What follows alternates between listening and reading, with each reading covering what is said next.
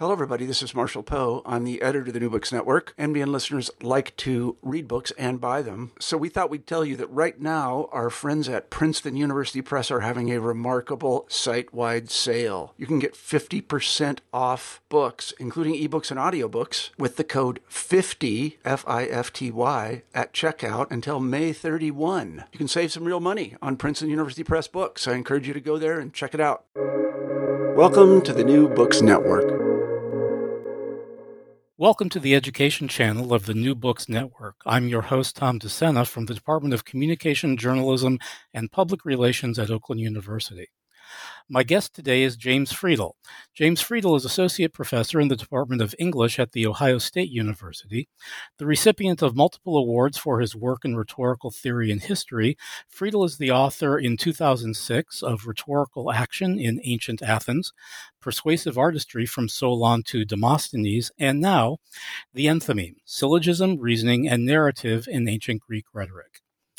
In the Enthymeme, Fredal argues that our taken for granted understanding of the enthymeme is based on centuries of misreadings dating back to Aristotle. Fredal excavates these layers of misunderstandings in our understanding of this key concept in rhetorical theory to uncover not only a more accurate theory of the enthymeme, but to t- potentially a more useful one.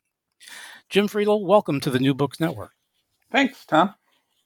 Um, in my introduction, I described something called a taken for granted understanding of the enthymeme. Now, I've had the privilege of reviewing your book for the International Journal of Communication, and I was describing it to some departmental colleagues that included folks both in communication and in journalism. Um, and one of those, uh, uh, someone in journalism asked, What exactly is an enthymeme? That is, what are you communication people talking about? Um, I suspect that many of our listeners might be likewise perplexed, so I thought we should begin with you telling us what is an enthymeme, at least it is commonly used by teachers of speech, composition, and logic. Right. So that's very common to hear people say, "What what is an enthymeme?" If you're outside the field, the fields that you just mentioned, uh, you've probably never encountered the term. And honestly, uh, when people learn about the enthymeme in rhetoric classes, usually graduate rhetoric, study rhetoric rhetoric classes. Um, it's it's new to them, and it's a it's a temporary it's a temporary thing. It doesn't get a lot of attention outside of outside of that. Um, so an enthymeme is uh, based on Aristotle, as it is widely understood, is a unit of reasoning, a unit of logic that is uh, based on a syllogism. And as many people know, a syllogism is a unit of three part unit of reasoning that has a major premise, a minor premise, and a conclusion. So if I say uh, all all uh, robins are birds and all birds fly, then I can conclude that all robins fly. And and if you put the pieces together correctly, and if the premises are true, then the conclusion has to be true. And so it's useful, says Aristotle, uh, if you uh, put your propositions into the form of a syllogism in the correct way, uh, you can learn new things, build knowledge, or test the knowledge that you have to see if what you think is true is actually true. And it seems that in Aristotle's Rhetoric, the treatise that he wrote on the field of rhetoric, it seems that he says that an enthymeme is a syllogism, but with one of the premises missing. So uh, if I say, instead of saying all robins are birds and all birds fly, I can simply say all birds fly, therefore robins fly. And you can follow along because you already know the other premise that all birds fly or that all birds are mammals. Um, I don't right. have to tell you that. So apparently, uh, says the tradition from Aristotle, the enthymeme is a rhetorical syllogism. Number one, because it's briefer, so we don't bore our listeners and we don't tell them things they already know. And secondly, and more importantly, it requires the audience to add in the missing premise, as it were. So they become participants in the argument. And it's thought that if the audience is a participant in the argument, it will be more persuasive because they're helping to build the very piece of reasoning that um, they are asked to agree with. So that's basically what an enthymeme is. It's it's a short syllogism. Yeah, or, or as you call it in the book, a truncated syllogism. Right. That's the common way to describe it. Right. Um, so I'm wondering, uh, just out of curiosity, what got you interested? Uh, and before we sort of delve into uh, why that taken for granted uh, description that you just offered of the syllogism is is essentially mistaken, what got you interested in in an in depth study of the, the enthymeme? Uh, several things. Uh, uh, one of the most important ones, I think, is the fact that for for me, and I think in rhetoric, uh, uh the, the the field of rhetoric attempts to describe how language works in practice, how texts work on people um, in terms of what they think, in terms of what they feel, in terms of the moral decisions that they make, in terms of what they imagine, what they think is true. And many rhetorical terms have immediate experiential resonance. So, uh, so one rhetorical concept is ethos, and ethos is the idea that when we read a text, we get an image of the author in the text, and we uh, gauge our sense of the text's persuasiveness in part on the credibility of the author. And everybody does this. Uh, we see a text, and, and based on who we think wrote it, we make decisions about how persuasive it is. And I, I have lots of experiential resonance with that. That that rings true to me. That happens to me. Um, when I read it, uh, when I read a text, I get an image of the author.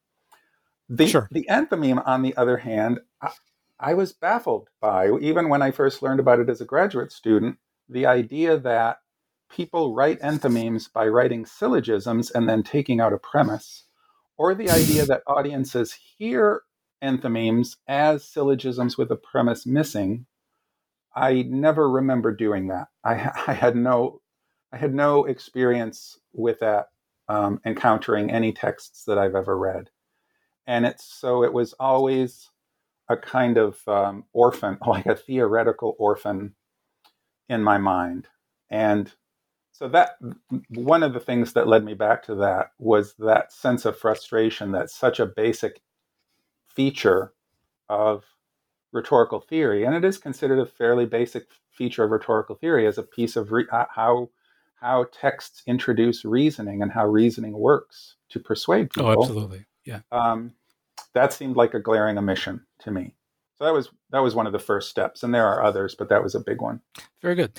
Um, so as you said, as as your book lays out, you we begin with um, this idea, the, the understanding of the enthymeme that you just described, and you call that enthymeme 3.0, uh, the truncated right. syllogism. So, what are I mean, what are some of the the, the problems there? Oh, so aside from the one that you just mentioned, I guess right at the beginning, is that you never right. found yourself actually writing one. So there are several problems. Um, one of the problems is the, the notion that um, by by dropping a premise, we change something about what the syllogism is. And many scholars have said, you know, drop, dropping, dropping a premise changes nothing about the logical structure of the syllogism. It's it's essentially the same thing um, whether we have all the premises stated or not. The, the kind of inference that you're making, the kind of reasoning that you're doing is the same, whether it's a syllogism or an enthymeme. Um, a more serious problem is that for me, a careful reading of Aristotle um, suggests that that's not how he described the enthymeme. And, and I should say that that version of the enthymeme comes entirely from Aristotle. And it's not just me, it's many scholars before me um, Jeffrey Walker and Burnyeat and, and other cl- both rhetoric scholars and classic scholars, uh, through a careful reading of Aristotle, have said that that's not how he describes the enthymeme. It's a misreading of Aristotle, um, and I can I can go into more detail about why that is. Um, sure, but but that's a but that's a big problem.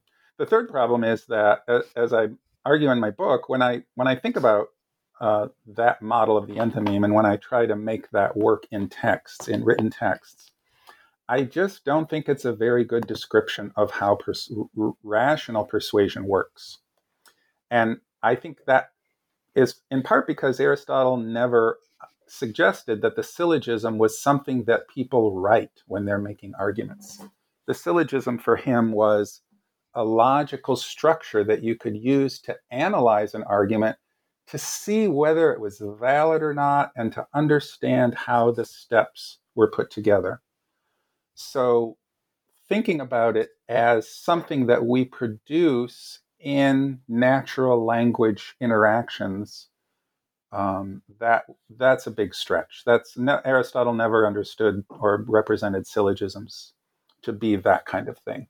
But somehow uh, that misreading became sort of the standard way that, again, you know, this is how it's taught in in public speaking classes. This is certainly how it's taught in composition. I think. Right. Um, why does that? Why do you suspect, or, or I know that you know this, but why does that happen? Well, in part, it happens because there there so there's several pieces to that. Uh, in part, it's because there are, are, places in Aristotle where it sounds like that's what he's saying. Um, he does say that enthymemes in rhetoric tend to be shorter than the term that he uses is syllogismos, uh, the Greek term that we translate as syllogism. He says rhetorical arguments are shorter than syllogismos. Um, and he says uh, when you're making an argument in rhetoric, in a legal speech or a political speech, you don't have to say everything if the already, audience already knows it. And so if you if you translate syllogismos as syllogism and you say with Aristotle that enthymemes can be shorter than those and that certain things you don't have to say if the audience audience already knows it, the conclusion seems to be that if it's a three premise syllogism and the enthymeme is shorter, um, the only way to make it shorter is by dropping one. You certainly can't drop two, otherwise, you just have one proposition. So you just drop one. So there is language in Aristotle um, with sufficient misunderstanding that you can construe as an enthymeme.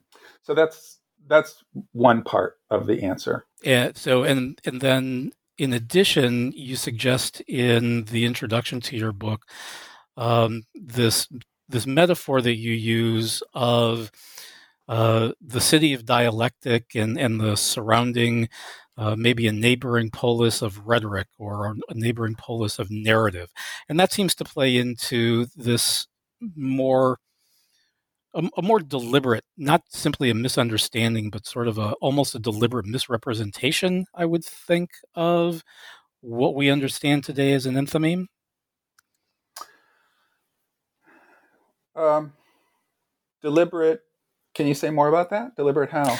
Well, in the sense of there's in order to become more like dialectic um, uh, rhetoric and to essentially um, sort of ape some of the some of the techniques of dialectic, uh, right. and and in order to you know in order to get some sort of legitimacy. Right. Yes. I, so if we think of dialectic as the art of reasoning, and Aristotle, you know, has a treatise called the Topics where he talks about dialectic as an art of reasoning about one individual questioning another individual about a proposition to determine whether the proposition is true or not, and the questions and answers go back and forth until the the respondent either contradicts himself or is unable to answer, and in either of those cases, you you know you can determine whether the proposition was true or not. So that's that was Aristotle's forte. That was what he taught. Um, and when he wrote his treatise on rhetoric, he essentially said that rhetoric is basically like dialectic. He called it the antistrophe of dialectic, which is often translated as the counterpart of dialectic. Right. So that that fundamental metaphor, that fundamental comparison, because of the popularity of Aristotle in the 20th century, when departments of speech and departments of English and composition turned to rhetoric to inform uh, training in speech and composition, they largely turned to Aristotle. And so Aristotle's dialectical view of rhetoric uh, took hold and dominated the conversation. Um, so the the comparison between the enthymeme and the syllogism, which was already incorrect, um, became became part of that comparison, became part of that conversation. Uh, and Aristotle was so popular that it was very, very difficult to get away from it. And I think the attraction of for people in rhetoric of having their own version of the syllogism, their own sort of uh, rhetorical model of reasoning, was very attractive. It's it's um, it's very teachable. It's very reproducible. Uh, I say in in the book that I think it's just sufficiently difficult for t- teachers and students to appreciate it, and simple enough that most people can grab it and sort of be charmed by its uniqueness and clarity um, within a class period or two. And so that's why I said at the beginning of the interview, um, people people uh, tend to teach it in argument classes, in composition classes, in logic classes, in graduate classes in history of rhetoric. You learn the enthymeme, but it's the kind of thing that you learn and then you just sort of move on. Um, it, it, rarely receives sustained attention because it, in that form, it's almost it's as you said, it's almost impossible to reproduce. And and you know, as I as I wrote in the review that I that I did, uh, I don't know that I have ever heard uh, an enthymeme when you know after after introducing it. I don't know that I've ever seen anyone able to reproduce it. Um, right. So this moves us along, I think, to what you describe as uh, enthymeme 2.0. Right. So if, if right. 3.0 is the, the truncated version as it's commonly taught in, in composition and speech classes, then 2.0 is is Aristotle's uh, kind of misreading, right? Right. So you want me to talk about Aristotle's yeah, misreading? So yeah, yeah. Um, so Ar- Aristotle calls the enthymeme syllogismos. Syllogismos is translated as syllogism. It doesn't really mean syllogism for Aristotle, particularly not when he's talking about either dialectic or rhetoric it, it just means deduction. And actually, it means um, more basically, um, if we think about deduction as a particular type of reasoning, syllogismos is broader than that. It really just means reasoning. And his definitions um, make it sound like what we would call an inference. He says, if something is true, something else follows. Like if, if an audience hears a statement that's true or a series of statements that are true, they think something else is true in addition. And he says that's syllogismos. And it, as you can probably hear, that's that's a pretty broad definition. Um, and that's the definition that he starts from. So there, there's um, problems with 3.0 in in thinking about the truncated syllogism because Aristotle was never tra- talking about syllogisms. Um, the problem with 2.0 is that Aristotle is, uh, when he said that, Arist- that, that rhetoric was the antistrophe of dialectic, it really does seem that he's thinking of dialectic throughout much of his treatise. So um, part of the process of studying dialectic involves studying what he calls the topics. And the mm-hmm. topics mm-hmm. are what he call, what he would refer to as forms of reasoning or heads of argument. So, for example, he says um, there is the argument from contraries. So, if if you have four uh, four terms A, B, C, and D, and A is the opposite of B, and A is related to C, then D will be the opposite of C.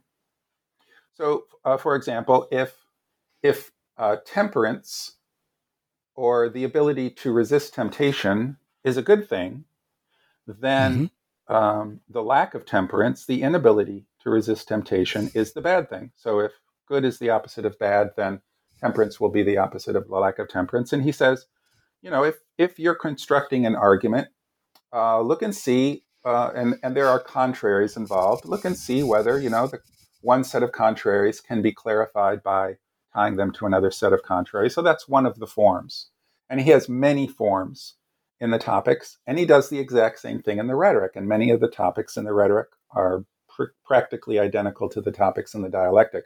So he's thinking throughout his rhetorical treatise of rhetoric in terms of dialectic.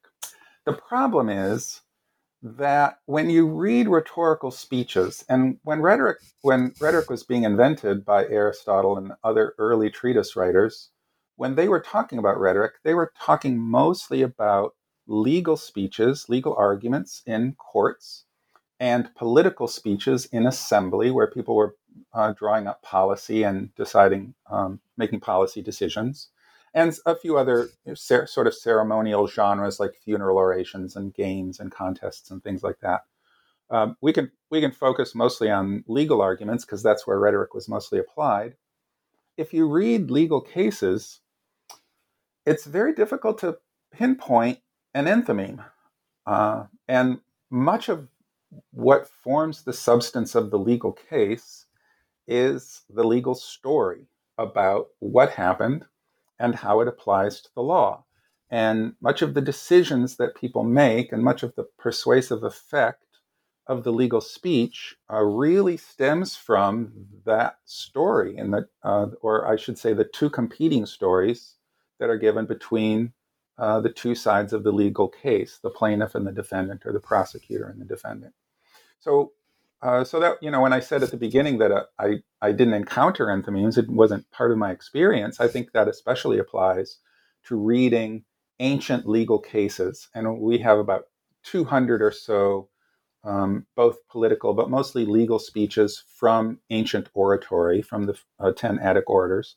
And when you read those speeches, what you're really struck by is how much depends on the story and how difficult it is to find the kind of dialectical enthymeme that that Aristotle's talking about. So I think his one of his biggest problems is that that dialectical framework really limited how he understood the kinds of inferences that people are making and that they're leading audiences to make when they're delivering legal speeches. So that's that's one big problem that Aristotle has is his dialectic, his decision to frame rhetoric in terms of dialectic. It did a, a tremendous favor to rhetoric by establishing it as a kind of reasoning. So if we go back a few years before Aristotle, uh, Plato has very harsh things to say about rhetoric. In several very of his harsh. dialogues, he claims that there is no such thing as rhetorical reasoning there's philosophical reasoning. And if you do philosophical reasoning and learn the truth about a topic, that's really all you need to know. Uh, rhetoric doesn't really have anything to add to that other than flattery and obfuscation. And so Aristotle seemed to do rhetoric a favor by saying, uh, well, no, rhetoric does produce a kind of knowledge. It's not certain knowledge, it's not scientific knowledge, it's probable knowledge. Um, but it is a kind of knowledge and it does have its own kind of reasoning. And that kind of reasoning is called the enthymeme. And here's, here's how it's like dialectic and blah, blah, blah.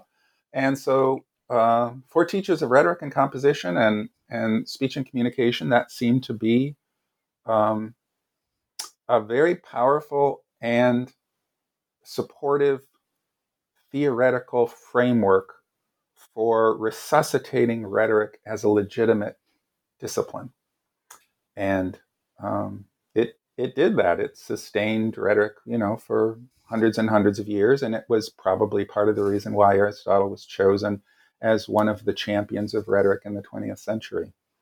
Uh, but I think it I think it comes at a tremendous cost. It seriously distorts how people actually argue with each other and attempt to persuade each other in living rhetorical encounters. This seems like a good place to take a short break. Um, when we come back, we'll we'll talk a little bit about um, uh, eh, some of those issues that you just that you just brought up about the you know some of the damage that um, that conceptualization of the of the enthymeme has produced for us. So um, we're going to take a short break. I'm going to remind everyone that this is the education channel of the New Books Network. And welcome back. I'm Tom DeSena on the New Books Network, and we're continuing our discussion with Jim Fredal about his latest book, The Enthymeme Syllogism, Reasoning, and Narrative in Ancient Greek Rhetoric. Um, just before the break, you mentioned that um, Aristotle's, uh, you know, at, at, one essentially tries to salvage rhetoric by by saying that it is a counterpart to dialectic and saying it has these sort of reasoning like um, features to it, but that ultimately that it, it, does a disservice to the work that rhetoric does. And so I think this is probably a good point to talk about um, what you describe as the enthymeme 1.0. Uh, and I wonder if you might want to talk a little bit about that. Yeah, so having having no experience with enthymeme 3.0, the truncated syllogism, I talked about how it, it, didn't resonate with me experientially in my encounter with texts and in my production of arguments. And as I became more confident in my questioning of Aristotle's version of the enthymeme and the inadequacy, and most of this most of this came from reading legal arguments, ancient legal arguments, and contemporary legal arguments, um, I decided to start over. And one of the things that led me to start over was uh, in the process of reading legal arguments from the ancient world. They're they're quite diverse. They're quite entertaining. I came upon um, increasing increasingly frequently uh, it was it's sort of like once you decide to to purchase a certain kind of car and you started to start yeah. to notice that car everywhere on the road. Sure, uh, absolutely. Uh, once I saw this phenomenon in the ancient orders, I began to see it very frequently, and that is uh, the ancient orders. They they never use the term enthymeme. It's almost strictly a theoretical term, and other theoretical treatise writers from the ancient world use that term, the noun, enthymeme to describe that logical, what Aristotle would say is a logical structure. The, the orders never use the term. However, they do use a verb form of the term enthumema, which I translate as enthymize, very, very frequently.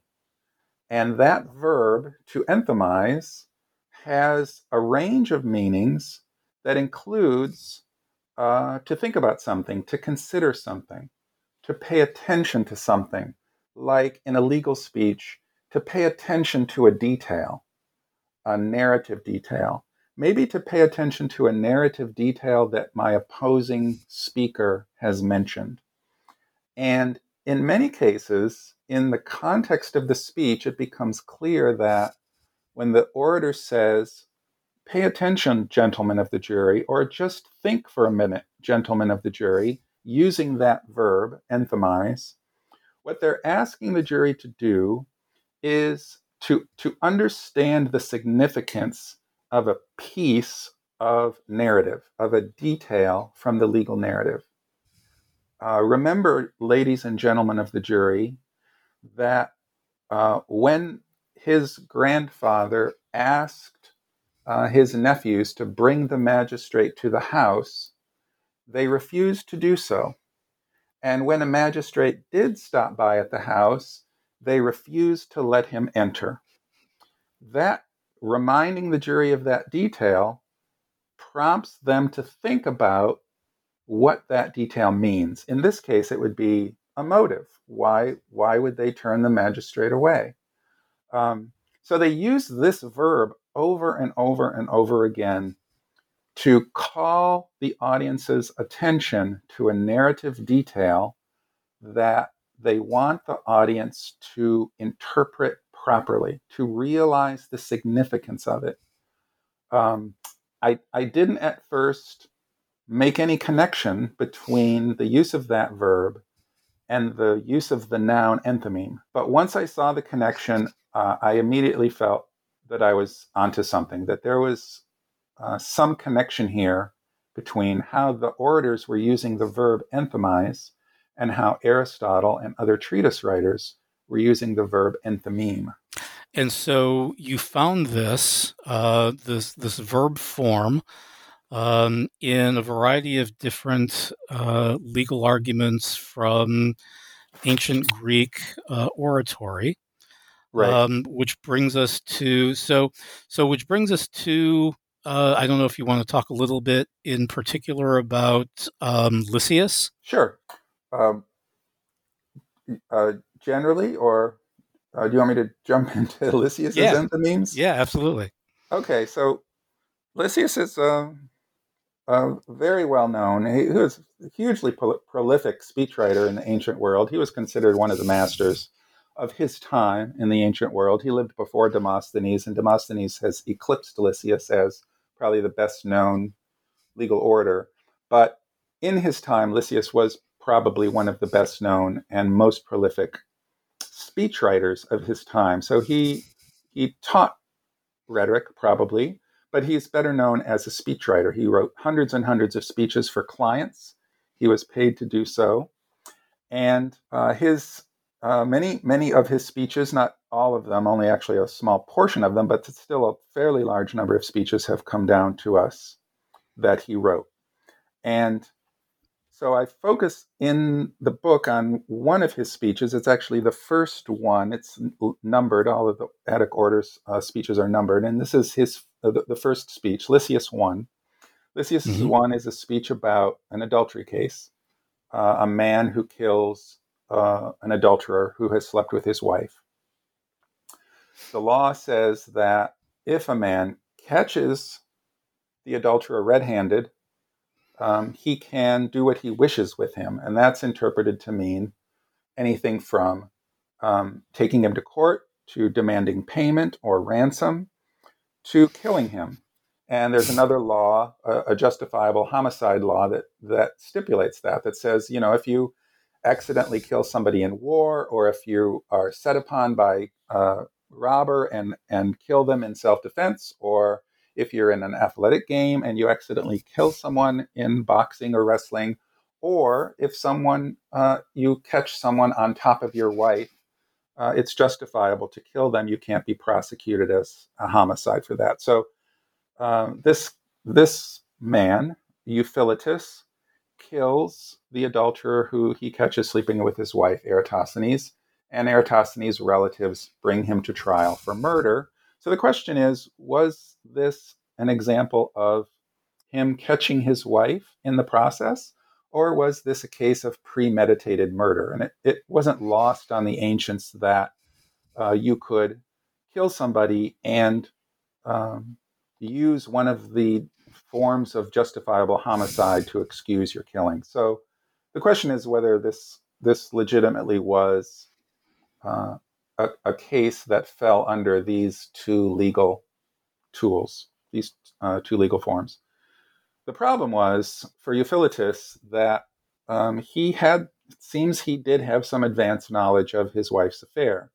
Um, first, there were many clues that the wife left about the affair. She, she, it's an entertaining portion of the book, I should say. It's a it's a very entertaining speech. She she uh, uh, he well I'll, I'll say he when his when his wife's child was born his child was born uh, he he flipped his house upside down in greek houses the man's the man's room the the simpo, the uh, male's room was on the bottom floor so, so, that it was easy of access and that's where uh, men would gather to drink and chat and play instruments and sing poetry and uh, have you know girls and boys that they could entertain them um, it was an entertaining room those are the men's quarters. The women's quarters were mm-hmm. upstairs, and the, the, the, the, one of the re- purposes of that was to keep uh, access to women difficult. Um, uh, Athenian men and Greek men in particular were were um, a, a, little paranoid about their wives and other females of the household um, gaining access to the outside world, and uh, unrelated men gaining access to them. So women slept upstairs. Their their looms were upstairs, and they took care of the babies upstairs.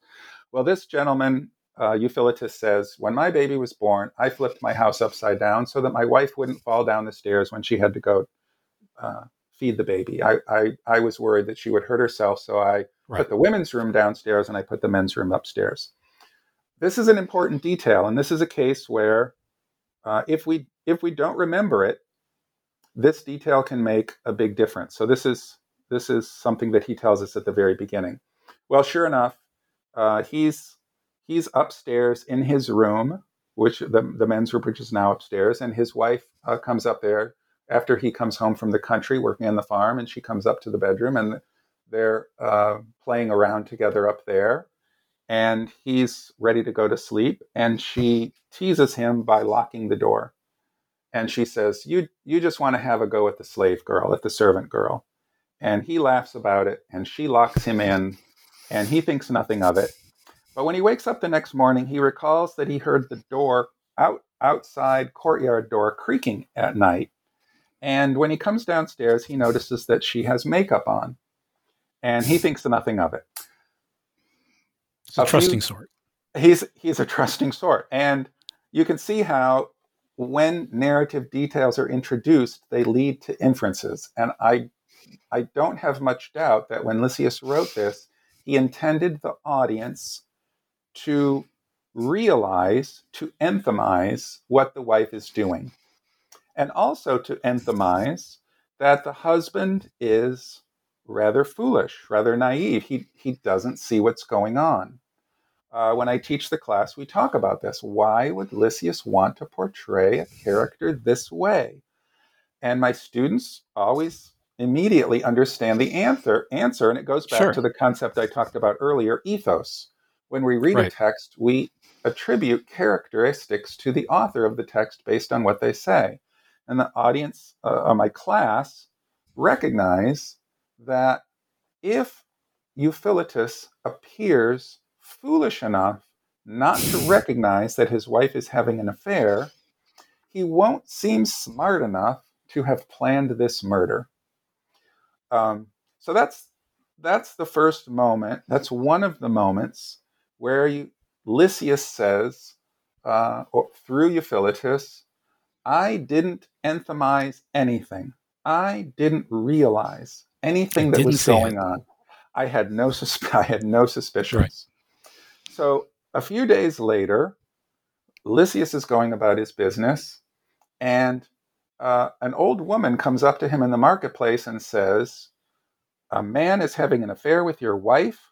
He ruined our household as well. He slept with uh, the, the woman that I work for, and now she's jealous because he's sleeping with your wife, and you better go home and take care of things. And that, for the second time, um, in the very middle of this narrative, Euphiletus says, I suddenly realized everything. And he uses that verb, enthymize. I suddenly enthymized everything. My wife wore makeup. The door creaked at night. She locked me in. Um, I need to verify this. so all the says, pieces fell into place. All the pieces fell into place. And that, I, I can tell you, it's a very powerful moment in the narrative. And it's a common feature of narratives for an author to place clues, and it's part of the creative skill that is required of good narrative writing to sprinkle clues throughout the narrative that all connect together to form a picture that, for most audience members, while they are reading them, they don't understand the significance of the clues. They don't see how they all fall together to form the picture so that when the author pulls the string and all the pieces fall into place, there's that wonderful moment of clarity, that aha moment. Now, I think for for most of the audience, we we already sort of see that. We know that she's having an affair, but we get to uh, experience that vicariously through Euphiletus. We watch him in his aha moment. And as I say in the book, this is very similar to what Aristotle talks about in the Poetics about the tragic plot, where towards the middle or towards the end of the play, the hero, the protagonist, realizes that everything that's been going on, it's the moment when uh, Oedipus discovers all at once that the man that he killed is his father, and the woman that he married is his mother, and that they are the king and queen, and that he, his, his fate, the fate that has been predicted for him, has come true, and it all falls into place. That you know, that moment of clarity that Aristotle calls anagnorisis um, is very similar to what Lysias achieves here, this discovery. So he he goes to his serving girl and he questions her, and she confirms it after he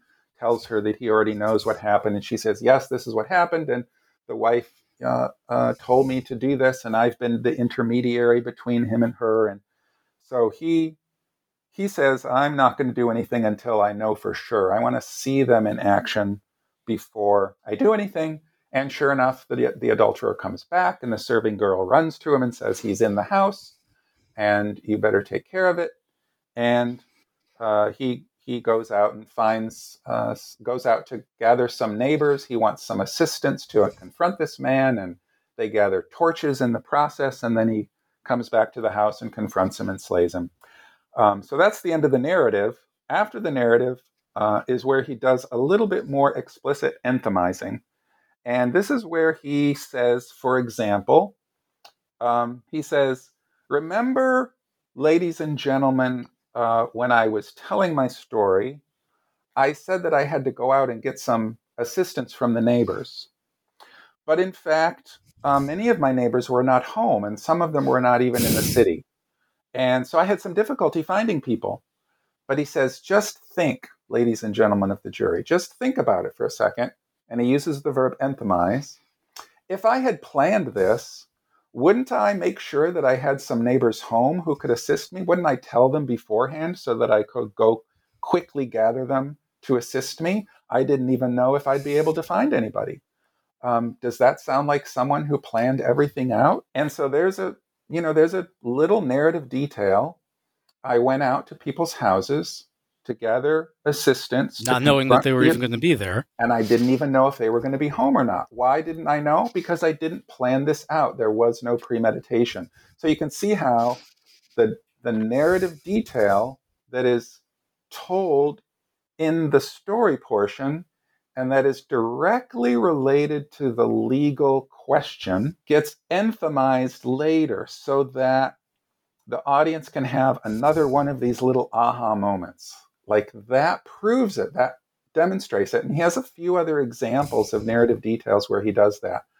Now, what's interesting is that he uses this verb, enthymizing, in each of those examples. He uses it to describe what he didn't realize his wife was doing. He uses it to describe the aha moment when the serving girl reveals it to him. And here again, he uses it at the end when he wa- wants his audience to realize something that they need to see correctly in order to interpret the law as it relates to his case.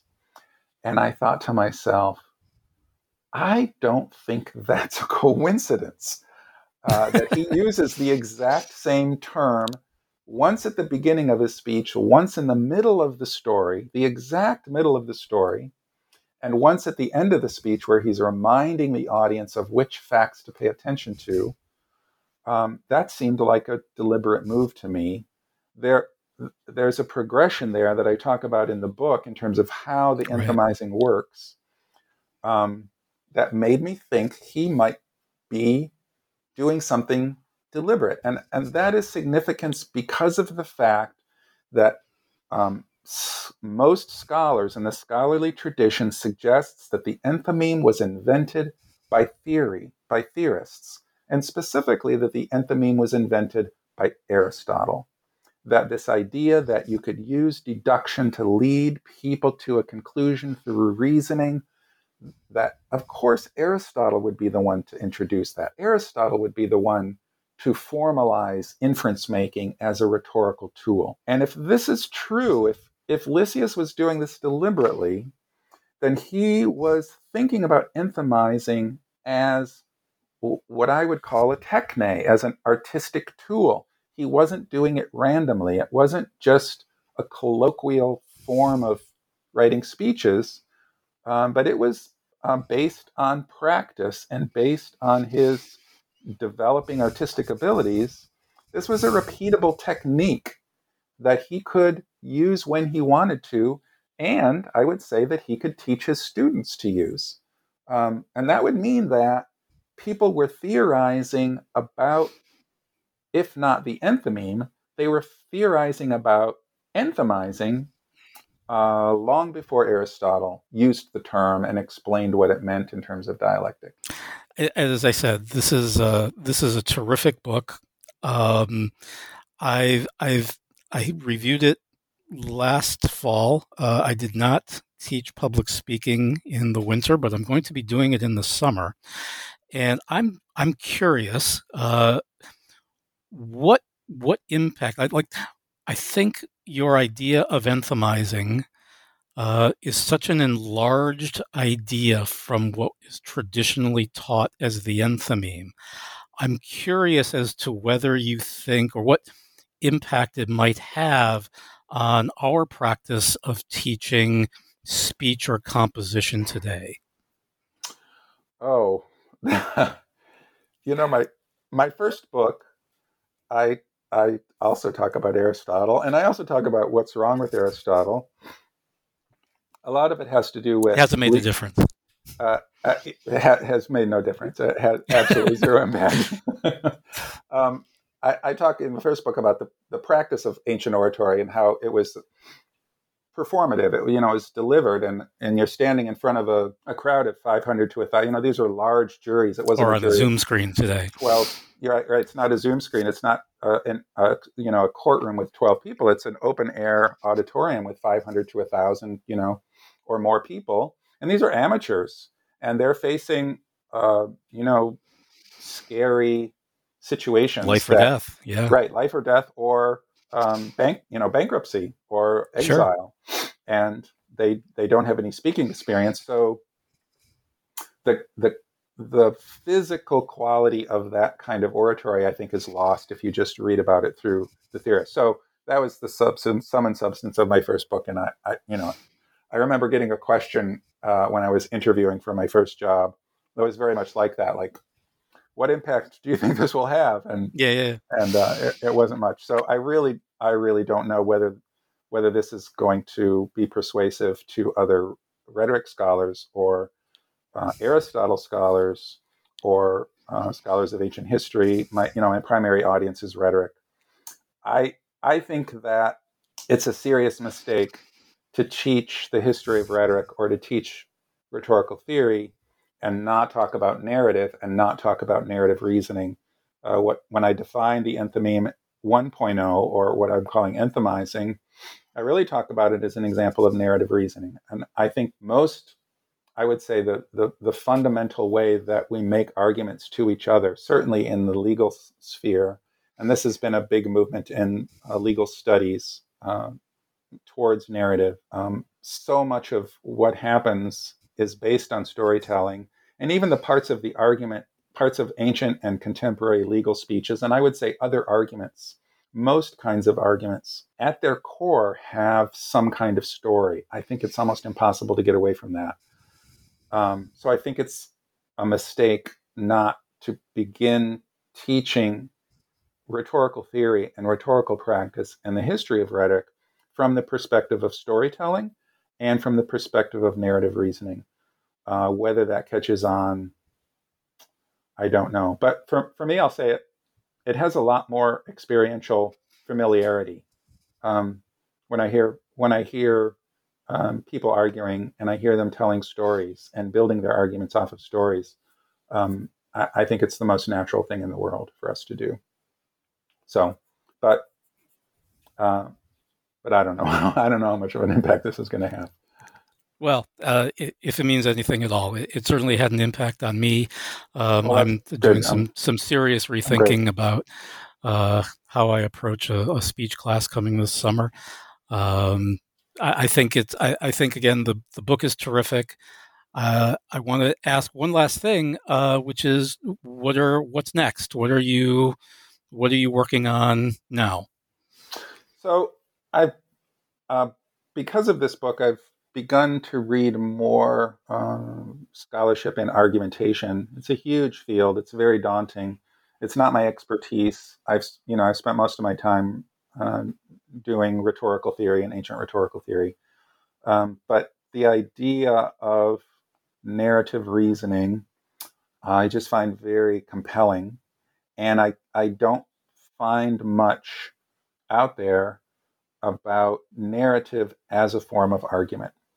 And in fact, there's traditions uh, within the study of legal argumentation and within the study of argumentation itself that draws a pretty stark distinction between what you're doing when you're telling a story and what you're doing when you're making an argument.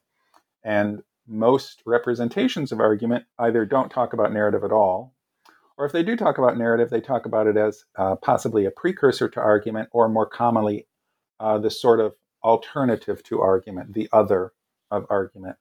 Uh, many many scholars, um, Jerome Bruner is one of them.